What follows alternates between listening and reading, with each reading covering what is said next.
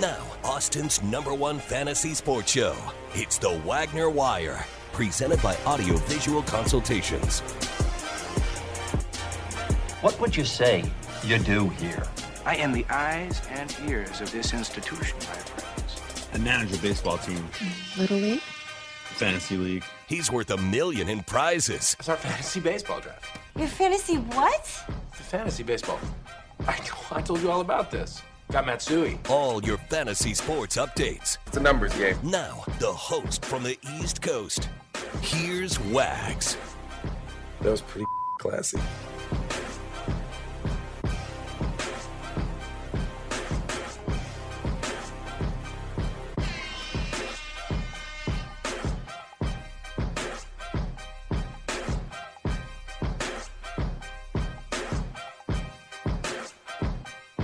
Probably the two greatest words known in sports,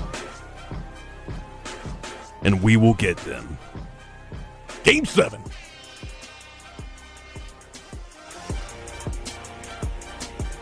Game mother effing 7. Boston and Miami. For the Larry O'Brien Association, for the Larry O'Brien Trophy. I got Jack A. Farrell behind the glass. I got Keenan Womack coming in. It's the Wagner Wire on 104.9, 101.9 AM 1260. I am Adam Wagner. You can find me on Twitter at NotTheFakeWags. You can hit me up on IG at the Wagner Wire. I don't do that Facebook stuff anymore. A lot of crazy. It's crazy on Facebook, but... Special show today. We got Tom McKay and the kid coming in. Yeah, sitting in hour number 2. Can't wait to be with you guys, man. We're going to be talking a little bit about Lord Stanley and Dallas. They're surviving. Yeah, they got a pulse. Game 6, Monday night. They get a win on the road in Vegas. You know how hard it is to win in Vegas? There's so many guys. Oh, I almost said the Lord's name in vain. You didn't dump, did you? You didn't have to. But there's so many distractions in Vegas. Like, before you even get to the hockey game, before the puck drops, you got to go through this ambiance. You got to go through this spectacle, this Vegas spectacle where you got, I don't know, a knight coming around waving a sword on fire and stuff like a crusader or whatnot, even though he's not really a crusader, but he's a knight. Then you got the Vegas girls all over the place just getting crazy. I mean, not getting crazy, but looking great. I mean, it's just a distraction, Jack. It's a distraction. It's everywhere. So, a show so hot, it melts the ice is what I like to say. It's how I like to describe it. It's just playoff hockey, man. Playoff hockey sizzling. It kind of sucks for me. I'm a Washington Capitals fan. Caps, and you know what else is weird? And it's very... It's kind of sacrilegious to say this as a Caps fan. It kind of sucks watching the playoffs without the Pittsburgh Penguins, which is so weird to say because I can't stand. I respect the organization, but I cannot stand watching. I just can't stand them. I don't like playing against them. Although they make for some very good rivalry matches, but I don't know. I don't like it. But we got a great show to talk about, man. We got Game 7 coming up. We're going to be talking a lot about Game 7 for the NBA Eastern Conference Finals. We'll be talking a little bit about baseball, too. Your Birds, your Baltimore Orioles, they're looking great. Taking down the Yanks, too. Whipping up on Bucky's Yankees. So we've been out of the pocket for a couple of weeks. We apologize for that. But we're back in the saddle, and we're ready to kick it off for you guys. We've... had a little bit of family things going on. But, hey, there's also Memorial Day or Memorial Weekend, so remember why you're having your barbecue and hot dogs and hamburgers and all that stuff. Hey, it is perfectly okay to celebrate. There's a stigma out there these days that when people say, oh, you can't be celebrating on Memorial Day. Yeah, you absolutely can be celebrating on Memorial Day. You see some veterans out there, or people, it's not even veterans. It's... And I put in quotations, avid supporters of veterans, right? That get out there and say, "Oh, well, these people died. Remember the fallen and why they died." 100%, man. I'm with you. But let me ask you this. Did you serve? I did not, no. No, I'm not. I know. But, I mean, when I'm asking this hypothetically, to the hypothetical conversation that goes here, I asked that person, did they serve? Chances are, most of the time, they don't serve. But they advocate for us, right? Which is fantastic. I love that. But know what you're advocating for. Don't overstep your boundaries.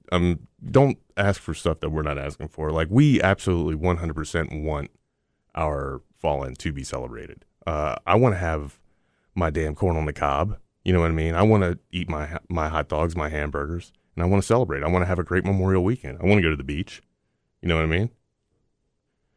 Have fun. Celebrate. Don't be so serious is my message this weekend. All right? Yes, remember, give your time. You know what I mean? Like, take a moment of silence if that's what you need to do. Even go into isolation if you need to. But, have fun. I'm serious. Like, remember to smile. My God, remember to smile. Have fun. Anyways, that's what sports are all about, having fun, man. Okay, so Game 7 last night. First off, I had to go back. I had them recorded. I went and watched Guardians of the Galaxy last night, Guardians of the Galaxy 3. Fantastic. I've heard good things. Very. If you're an animal lover, very tough to watch. I'm not going to give any spoilers away, but it's just tough. And it's funny because I like animals more than I like people these days. It's coming to be that way, but whatnot. Anyways, went and watched Guardians of the Galaxy 3 with a couple of friends, and then came back and saw like the last 2 minutes of the Heat and Boston game, and I had it recorded, so I was in a big dilemma. I was just like, okay, do I watch this thing and see it all live and in action so it doesn't get spoiled, or do I continue to record it, keep it off, put my phone away, and don't let any spoilers happen? That was the option I went with. I elected to go with the latter. It didn't work out that way because my phone vibrated. And I'm just like, all right, man, I can't. I got to turn it on. Put the TV on. Finally, all right, collected like the last 2 minutes. Collected Jimmy, not even the last 2 minutes. Collected Jimmy Butler's free throws. All right. Then I collected Marcus Schott's attempt and then White's put back. For the love of God, how do you not box out? That's my question. Like, and we're going to talk to Keenan about this too, but that's JV basketball. And you're always taught like the person inbounding the ball is usually the most dangerous person after the inbound, right? You always guard the person with the inbound or make sure you know where the inbound's at. And for that play, Jack, for me, the shot went up. Like, it was a rush shot by Smart. Marcus Smart rushed the shot. They could have had a better shot. He did a turnaround fadeaway three from the perimeter. I mean, of course, from the perimeter, but a turnaround fadeaway three from the elbow almost. And my God, it almost went in, to his credit. It went damn, rattled in and out almost to the bottom, and then somehow miraculously came up, and nobody thought to put a body on it. Probably because everybody was just in, spectacle like this ball is the watching. Last shot. What's that? Or ball watching. Yeah, 100%. 100% caught up in the moment. Ball watched the entire thing, and because that was going to be the game, right? That was going to be the game. But the one guy that doesn't give up, because that's usually what happens, right? That's usually the hero. Derrick White. Austin Spur. That is wild. Former Austin Toro. That is wild. I don't know if they'd switched by then, but yeah, did they? I think they might have. I'm still mad about that. What, the switch? Yeah. Why? Austin Toro. It's why name it the same name? Austin Toros was cool. We're talking money. About the G League. Let's get back to Game 6 of the Eastern Conference. Somebody else money. I don't know money. Somebody else that has money that I don't. That's for sure. But yeah. So we get there, and we get to the point where White has got is getting the tip in, right? And you're thinking to yourself the entire time, my God. Well, first off, we didn't even have to go to replay. Like, I knew that was good. I knew that was good. The light didn't even, like, he was already running off under the basket saying it was like, pointing it's good before the red circle even lit up, or before the red square even lit up on the backboard. That's how I knew, like. I just knew, right? And it's not that I want the Heat to win. I want Jimmy Butler to win. That's what it is. It's the second coming of Jordan. You know what I mean? And yeah, look, hold up. Before I get dragged for saying that, I'm going to let you know right now, I think Jimmy Butler is the closest thing that we've seen to Michael Jordan. Now, I know Kobe is going to be compared to Michael Jordan, but Kobe had his own mentality. Kobe had Mamba's mentality, all right? The Mamba mentality, right? He didn't have the Jordan pettiness that I see with Jimmy Butler. Like, Jimmy Butler's almost replicating the pettiness level. He's psychotic. I don't know. He's sports psychotic. He's sports psychotic. He's a maniac. It's fantastic to watch. It's great TV. I don't want to put this word out there because it's a bad word, right? But hateful, right? Like, he hates his foes, which is how the game is supposed to be played. All right? It is refreshing to see him play it like this. Or it's refreshing to see basketball played like this. And then after, to still see clips of him walking off the court, Tobias Harris over me? He remembers that. He's so mad about that. Well, I mean, you're bitter. You're bitter about things, man. Tobias Harris over. I mean, you take that and you take it with you, and that's what is your perseverance. That is what makes you climb and maul and fight and for tooth and nail. It is the power that allows you to carry a team. It is. I mean, when you're down and out, or when you're supposed to be down and out, it is what wills you back. Right now, they're going to need a little bit of that more going. They're going up into Boston, man. So I don't know how this is going to happen. Spoelstra don't even know how it's going to happen. He goes, we just got to get it done. I feel like that's just randomly. After blowing a 3-0 lead to get it back to a Game 7, I am so confident that Miami just takes care of it. Are you? For some reason, it's just the Jimmy Butler thing. I think Eric Spoelstra is probably the best coach in the league. Now I agree with 100%. Like X's and O's wise. Like a lot of people say Steve Kerr is the best to do it. And that roster is helpful. 100%. Steve Kerr is a benefit of one hell of a draft that they benefited on. And Draymond's a second round pick. They did it right. And to Steve Kerr's credit, it's a great system. It works well with those players. I'd like to see what happens when he gets another crop of players in there. Like Spoelstra's been able to do it with different rosters, and he's a great project manager. He takes pieces and puts them together, and he creates masterpieces. To me, that's how I see Spoelstra. I see him as the best coach in the league, like yourself, Jack. But go ahead. I'm sorry, I interrupted you. What were you going to say? Oh no, I think that after all the hullabaloo of getting to this point, I feel like Jimmy Butler and company is just going to kind of lock down. You need a big game from Bam Adebayo. I don't know where. That's where it's been sleepy, right? And that's if you're like, well, if Bam comes through, then you're like, and then, can we lock that in as something that will happen? But and also, then the key cogs from Game 1 and 2, right? Like, where's Vincent and where's Robinson? I mean, God, Robinson missed last night. Bad, two big ones. Bad, man. And which Vincent was hurt, I think. I don't think he played in Game 5, so I know he's a little banged up. I know Hero broke his hand in the first round, so they're super short-handed. he's out. But I mean, they gotta find shooters. I think he can come back. I don't think if they get to the finals. I think Hero could come back. Yeah, but he's not ready for Game 6, or excuse me, Game 7. He's not ready for Game 7. But my God, you gotta find some way to supplement your scoring, right? That you were getting in 1 and 2, unless you're gonna try and replicate what Vincent was doing. Not a Strus believer. Omer Yurt 7. Strus can stroke. That's the thing. Like, when he gets going, he can stroke, man. But he's just so inconsistent. And that's the thing about this Miami team. They're so inconsistent, right? It's not their.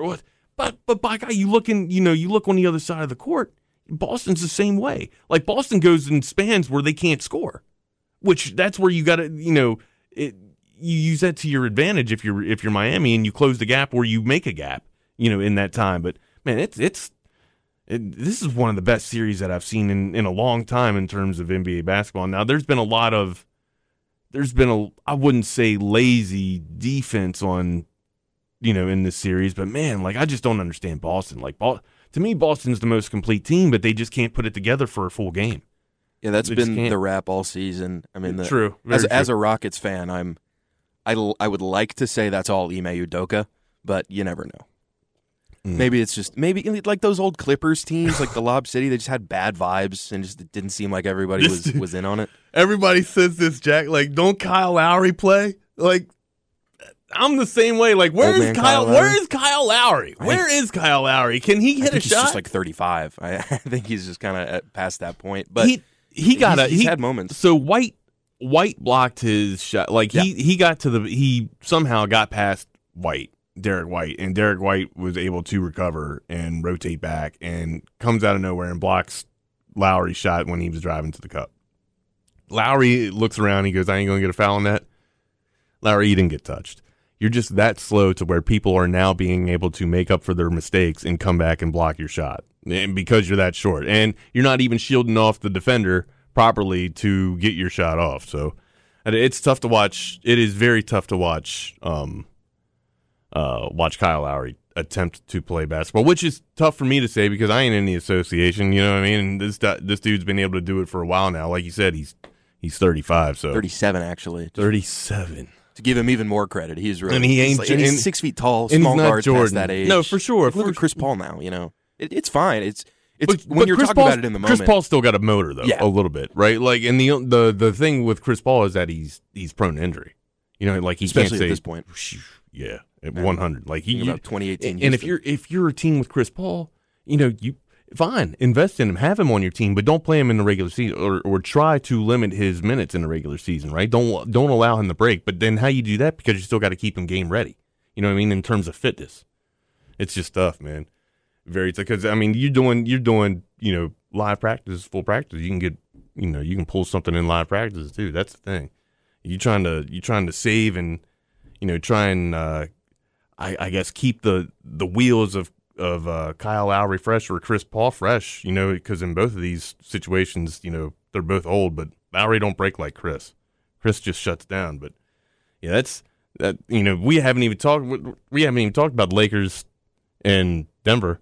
I mean, my God, poor LeBron. I can't believe I'm about to say this, but poor LeBron. Like, what did the Lakers do? And I kept asking, like, does LeBron come back? And of course, I was saying it tongue in cheek, like. I know damn well LeBron's coming back because one of the best things that LeBron has going for him is that he has a chance to be one of the first people, or I think it is the first father-son tandem. It has to be the first father-son tandem in the NBA. And he'll do next year, as in 23-24, is Bronny's one-and-done year at USC. Correct, because he's not staying more than 1 year. No.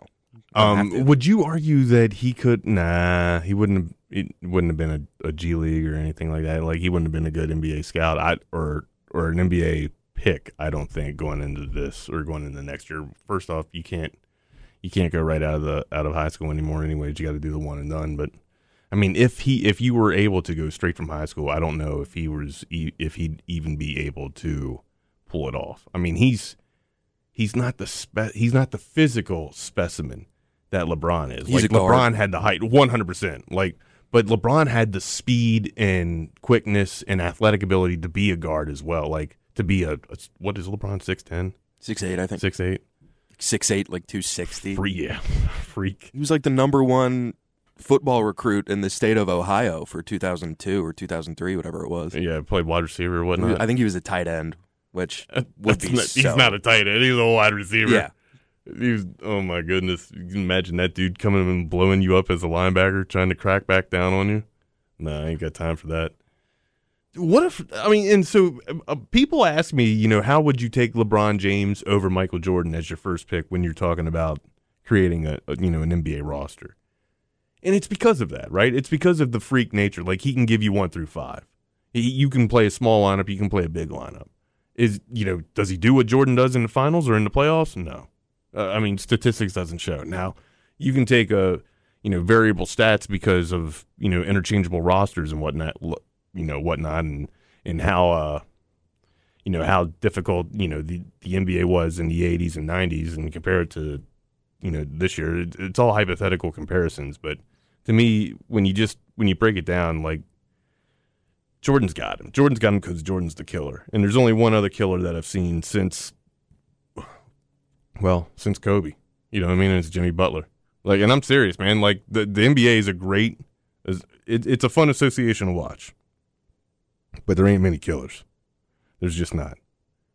I can't even call LeBron a killer because LeBron just – he doesn't – he will put the foot on the throat, but he won't keep the foot on the throat. You know what I mean?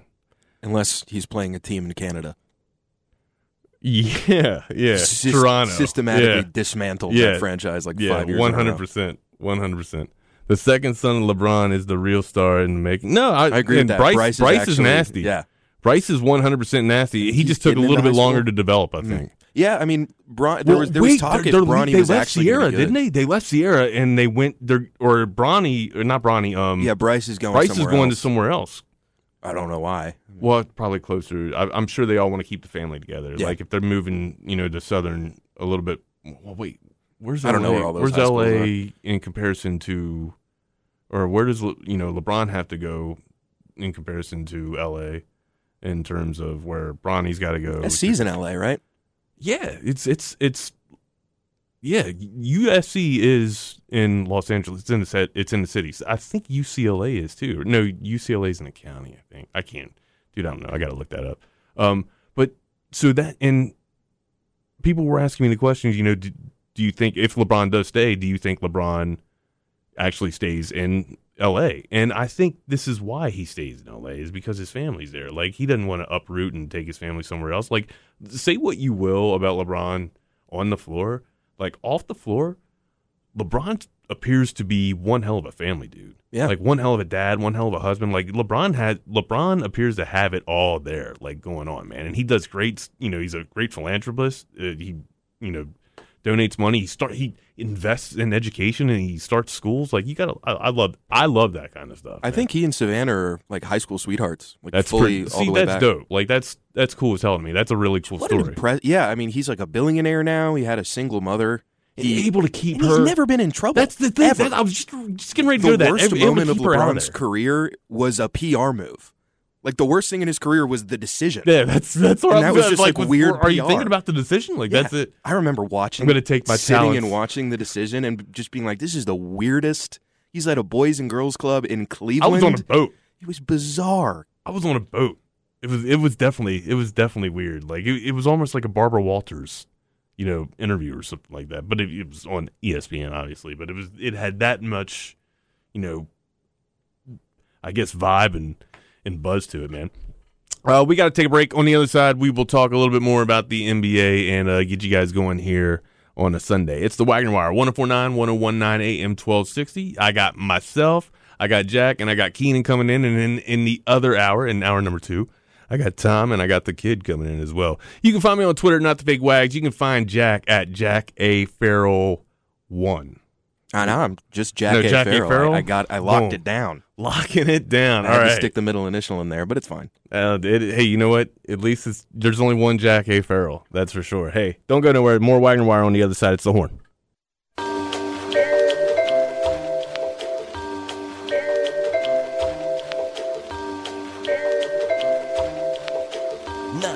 back to the Wagner Wire. Summertime.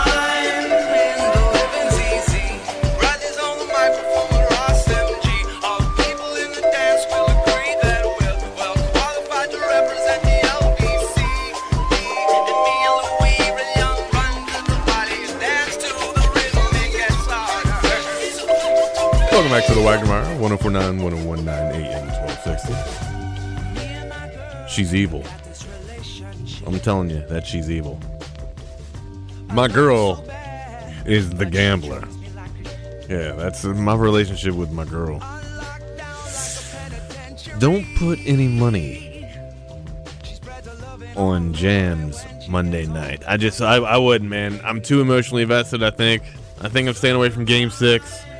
I can't do it. It's too hot. It's gonna melt the ice. But yeah, we do. We got summertime coming in. It's Memorial Day weekend. Usually it's the corridor, if you will, to summer. You know what I mean?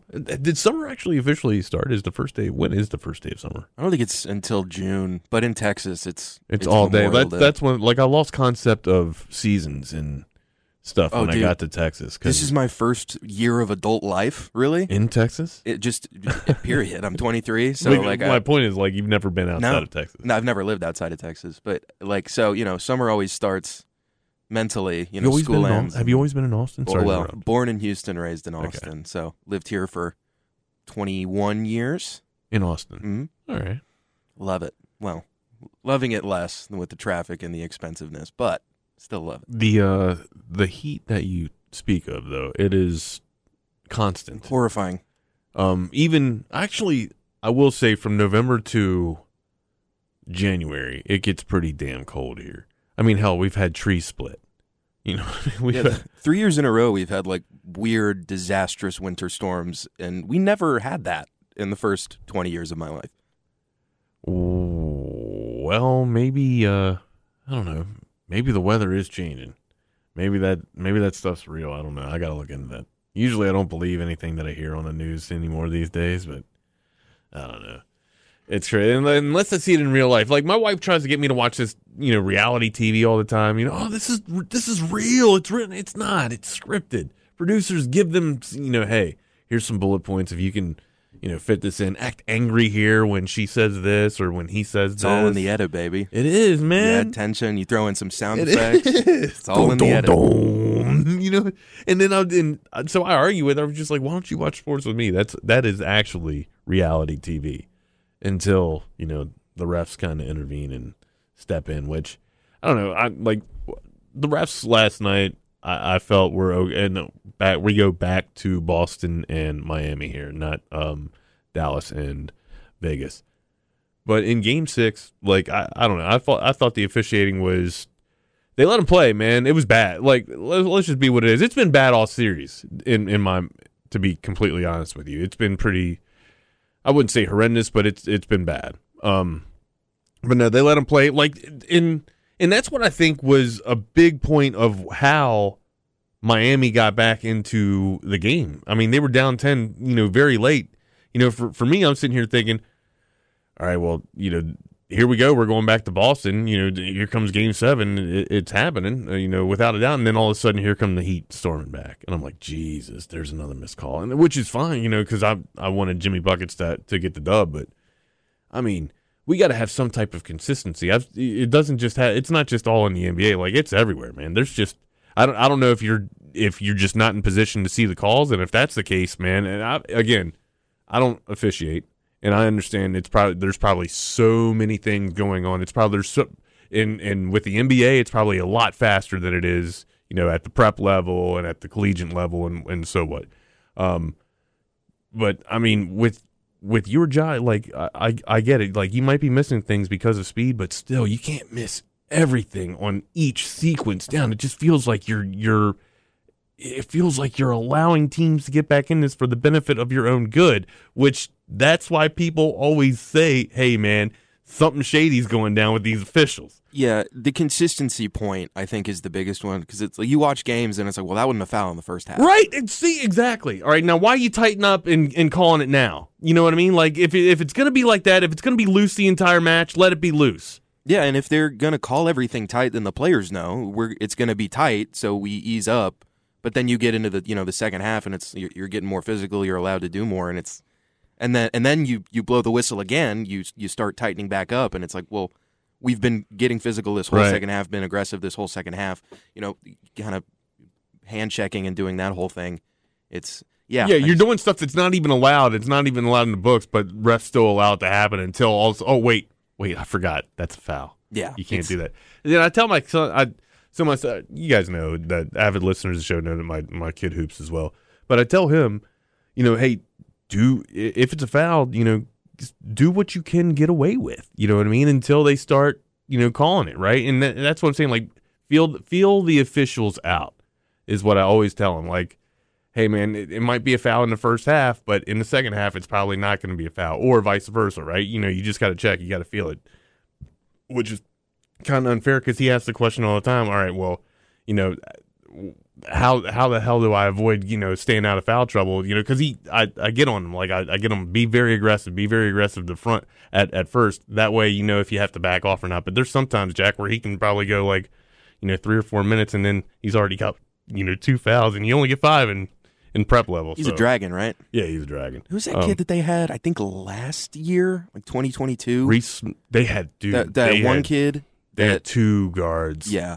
They had Brooks. Something? They had Jaylen Brooks. Jaylen Brooks and Reese Miller, man. One hell of a backcourt duo. I think they both averaged 20 points a game. I did 22 points a game? A game. I do the broadcast for some high school basketball, and I did a game. He had like 40. He was just like in the first half, he had like 32 points. Yeah, Brooks could eat, so could Reese Miller. Both those two could eat, man. But yeah, dude, that's you got to be aggressive. Like you just have to be aggressive and feel out the refs. That's for sure. But anyways, Game 6. Game 6 was a wild one, man. We go into Game 6 and break that down a little bit, man. 104-103. The Celtics come away with it victorious, forcing a Game 7 back into Boston. Now, for me, the entire time, and we talked a little bit about it in the first segment here. If the Heat have it, and Spoelstra said nothing comes easy, right? He said it in the post game presser. Nothing comes easy, and we got to go up to, I don't know how we're going to get it done, and I'm paraphrasing here. I don't know how we're going to get it done, but we're going to get it done. Man, the only way that I see that you can get this done, I mean, Game 1, 123-116. How were you victorious? Key cogs. Struess. Struess. Vincent. Duncan. All right. Bam has to be aggressive and confident. All right, from what I'm seeing a little bit of reluctancy out of Bam, and he's starting to fumble the ball a little bit, and he's very unsure about himself. That's always been the issue with Bam, is just hesitant. He's not being a killer. Attack. Yeah, he gets scared, which I mean I totally get, but you need more from him. I've loved Bam like since he was in college. I like Bam too. I'm a fan of Bam. He's not quite getting to that level that I was hoping that he might get to. But is there a reason why Al Horford is eating his lunch and taking his bag? Al Horford is timeless. He's a unicorn. He's an animal. Because, I mean, he owns Joel Embiid, first and foremost. He shuts that dude down in the playoffs every year. Tendency. I mean, people just play others well, right? Like, they just have... Man. What? Al Horford, man. He can step out. He can hit that three. Didn't he win 2 titles at Florida? Yeah, as a Gator. Was Haslem on that team too? And Brett and Miller. Corey Brewer was. I think Corey Brewer was there. Wasn't Billy Donovan the coach of that team? Yeah, old slick. No, Joakim Noah. It was Joakim Noah, wasn't it? Instead of Haslem? Yeah, I think so. I mean, Haslem's been in Miami for 100 years. I think all of them were there. At one point, I think all three of them were not in a rotation, but maybe like one was exiting the program and the other was coming in. Yeah, I think he's a little too old because Udonis Haslem was 42, but he did play at Florida. I know, like I remember. Like, are you sure he wasn't on the team? I'm pretty sure. Like researching, I want to say that Haslem was there. I want to say it. Maybe I could be. I'm possibly wrong. But anyways, so Boston. Boston Game 1 had a lot of key cogs going off that jumped off, and I haven't seen any of that being reciprocated or being replicated yet from Miami. Miami's got to do what they did in Game 1 and Game 2, man. It's really that simple. Now Game 3 was the Jimmy Butler. Game 3 is when Jimmy Buckets went off for like 35, I think. Let me check this. I'm pretty sure though. Vincent had his game too. Vincent went off for 29. Where was the Jimmy Butler game? Where Jimmy Butler had 35. I'm looking.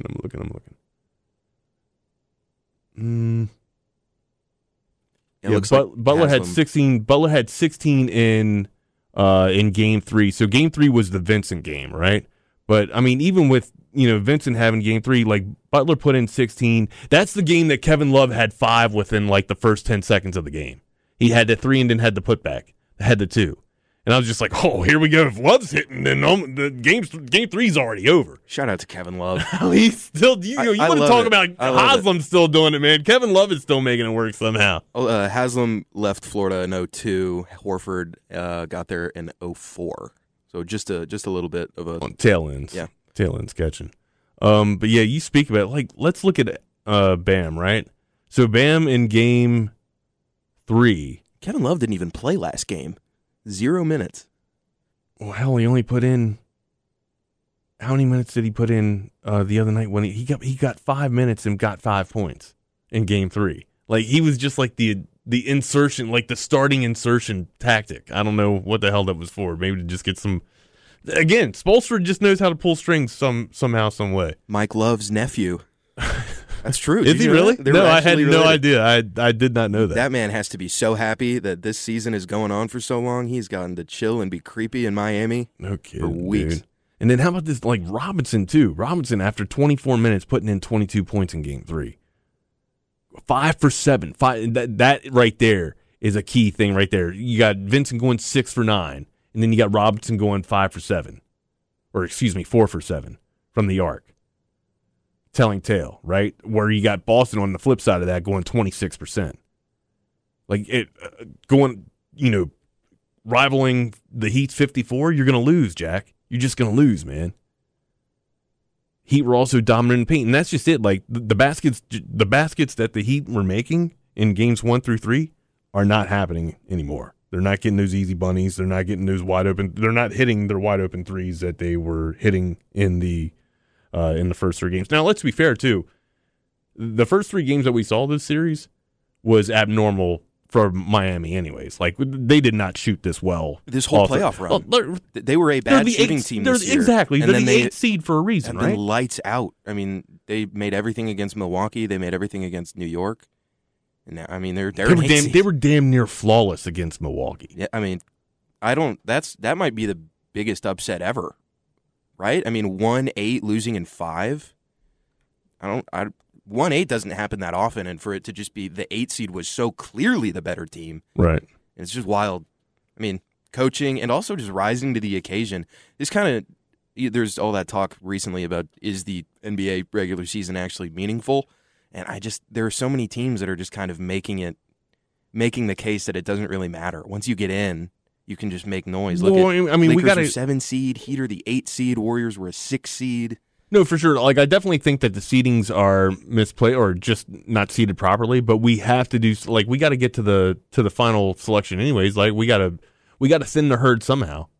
So and that's what the regular season does. Like, you got to have some type of consistent play to get into the finals. Yeah, look at Phoenix. To get into the final 8. I guess they only played. I mean, Kevin Durant got hurt, so that was part of it. But Phoenix only played like 8 games altogether, and then they got to the playoffs, and you could tell there were times when they just didn't really look like a team. It just looked like a bunch of guys. They just weren't in sync at all, man. They were two of the best ever to do it. Just one of the best scorers of all time, man. One of the best scorers of all time. Devin Booker has emerged. He's probably the best shooting guard in the league right now. I think he's got to be. I mean, he's better than Donovan Mitchell. I don't even know if I would call Donovan Mitchell a 2 guard. That's pretty fair. I got Book up there. There's just not a lot of good 2s. I got Book up there as one of the best shooting guards right now. I mean, Harden was the best 2 for years, and now it's not him. It's not him anymore, and he's more of a point guard anyway now. But I think Devin Booker is got to be the best shooting guard in the league. I mean, except for the way Jamal Murray's been playing. I don't know if either of these Eastern teams they're competing to see who gets to lose to the Nuggets. Murray's on one right now. He's so hot in the playoffs. He just goes like in the bubble. So this is bubble Murray. Yeah, let's think about this. He missed last year's playoffs and he missed the playoffs the year before. So I think this is the first time we're seeing him since the bubble. Is this just who he is? But while he was missing this, and it could be because while he was missing this, you could argue that he was recovering. Yeah, he tore his ACL, right? I think. And people like he was nasty. Yeah, and you're coming back from an ACL. You know what I mean? You're coming back from an ACL, and people forget how nasty he was. In college, in Kentucky, you know what I mean? Like, he was pretty ruthless, man. Like, there's a reason why he's balling the way he is.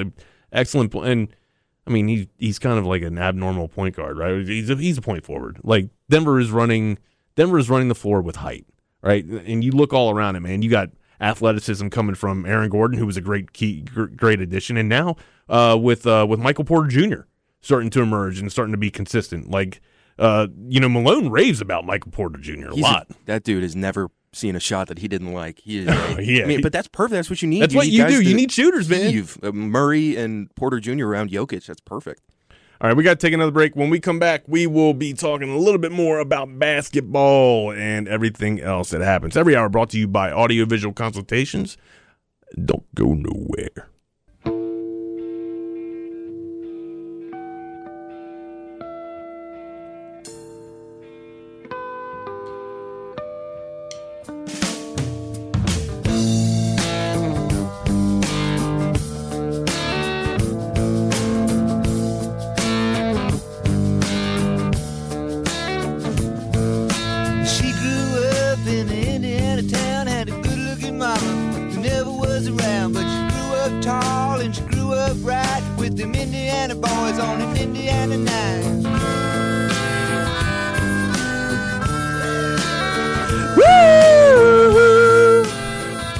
Welcome back to the Wagner Wire, 1049, 1019 AM 1260. Tom Petty actually called me up one day and asked me to do background vocals for these songs of his, these tracks, these ballads. I'm kidding. I'm kidding. But I do got a special guest coming in the second hour that's got some pipes.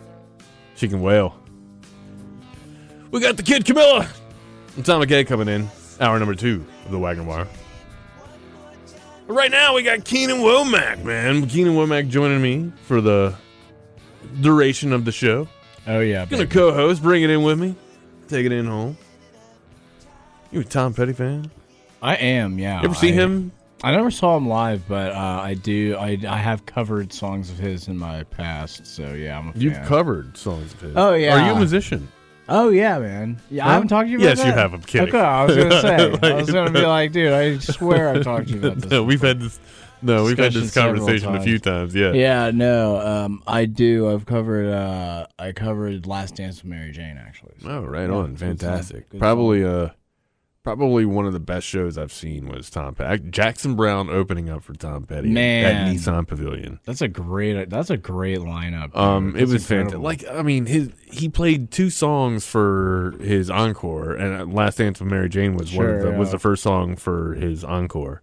And it was like an hour set, just like it was a jam session of Last Dance with Mary Jane. Right. They would go, they'd play the chorus, they'd jam out for a little bit, come back, and then play the hook again. It's awesome, dude. It was pretty wild to watch. It was a pretty cool experience because you're sitting on the lawn as well, and it's in an amphitheater, and it's just like, the clouds are rolling in. It's the perfect ambiance, man. There's wine just going everywhere. It's fantastic, man. It's one of the best experiences in the world. One of the best shows I ever saw, man. Let's talk about the show that we saw last night, though. We've been talking a little bit about it for the first hour, man. Well, a lot about it, honestly. Sure. But yeah, Boston, I mean, game 6, we opened it up. We will have a game 7, that's for sure, coming up, but we opened the show up with talking about Boston and game 6. Like, is it Boston's steal or is it Miami's letdown? Because my goodness, I mean, to steal that with the tip there, Mr. White. Oh man. To come off with just like 0.1 second left. In duration. I mean, you just get it off right in the nick of time, man. And if you're looking around, like Jack pointed out, early in the first segment, ball watching. Turn around, watch, because it's arguably the last shot of the game. You play decent defense enough to get Marcus Smart in a position away from, 2 or 3 steps away from the perimeter. You force him into a turnaround jump shot, which he didn't even have to take. He just willingly took. It was a bad shot. And to his credit, dances down and out, and then comes out to the Heat's advantage. But then nobody puts a body on Mr. White. Derrick White's just rolling around like the hero of old because he's the only one that didn't ball watch and give up on that play. That's Spurs basketball right there. Spurs basketball, Austin Spurs basketball. Oh man, yeah, that's about as tough a game you can lose as possible if you're Miami in that situation, because they're not going to win game. There's not. You don't think so? No way. They're so Jack thinks they're going to go up there and Jimmy's going to willing. Absolutely, but they will. No way. No way. Think about the reputation swing. Just, I mean, from all the love Jimmy Butler's gotten for beating Milwaukee, beating the Knicks, and then going up 3-0. Everyone's like, oh, he's basketball Jesus. And if you blow a 3-0 lead, the first guy to ever do that as the guy. That's a swing for Spoelstra. Everyone's giving him his flowers now. That swings back the other way. Well, I mean, I think Spoelstra's had his flowers. Like people know the takes. We were talking. Oh, for sure, the takes. ESPN's going to be like Spoelstra, and then the layman's going to be like, Spoelstra. Yeah, and it's obnoxious, and I don't want to hear that. The national pundits. We all know that they're a bunch of idiots. So I mean, I don't hide from saying that. I've always said that. Kendrick Perkins. How about that? Hey, I actually like Kendrick, man. He tells it how it is. I think he's funny, dude. I think he's very funny. Do you like Jefferson? You like Richard Jefferson? I love Jefferson. Actually, I think he's great. When he and Perk start going, man, that's where I think that's very some funny. Of the, I wouldn't say it's as good as Kenny, Shaq, no, it's not. And Chuck and Ernie, but I mean, it's that quartet's pretty. pretty damn good. Yeah, you know what I mean, that quartet's hard to beat. But it's hard. You can't compete. But Rich and Perk are pretty fun to watch as well, man. Dude, I'm looking here at the 2022-23 Southeast Division rankings. Like one team over 500 in the whole division, 5 teams in the NBA. Oh yeah, that's insane. Dude. I mean, that's crazy. There's one team over 500 in this whole division. How about them Washington Wizards? Charlotte, Orlando, Washington, Atlanta. How about them Kuzma-led Washington Wizards, huh? You a Wizards fan? I know you're. Yeah, I'm a huge Wizards fan, dude. That is the. I mean, of all the things to be, the Wizards are just about the worst place you can be at as an NBA team. Just purgatory with no plan ahead.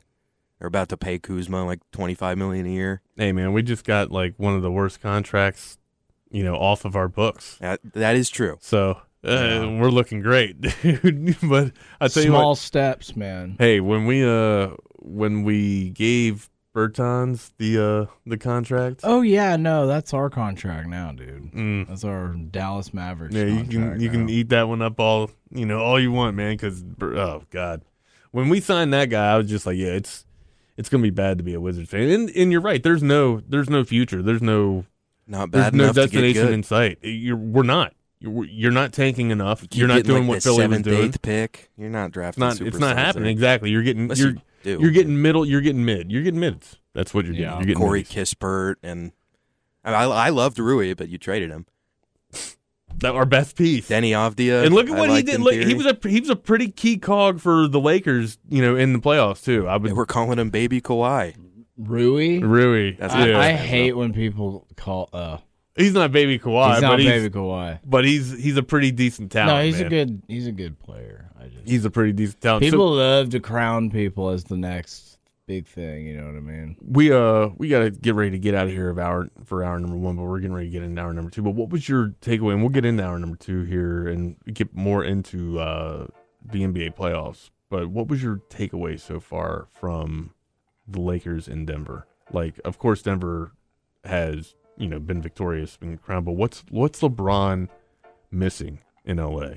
Because clearly he's not going in. If when he comes back, he's going to stay in LA because that's where his family is at. Oh sure, yeah, but like what is LeBron missing? They need a guard. Point guard, yeah, that's what he's missing. It's like some people ask us like a philosophical question. It's like, no, I just need another ball handler. Who is the one that comes there? Is it Kyrie? No, it's not Kyrie. They don't have the money to put that together. Does Dame say, hey? Portland assets. Thank you. It's financials for the Lakers. Like, who are they going to trade? Who are they going to put these contracts together for to make it work? I don't know. All right, we'll talk a little bit about that in the hour coming up. It's the Wagner Wire.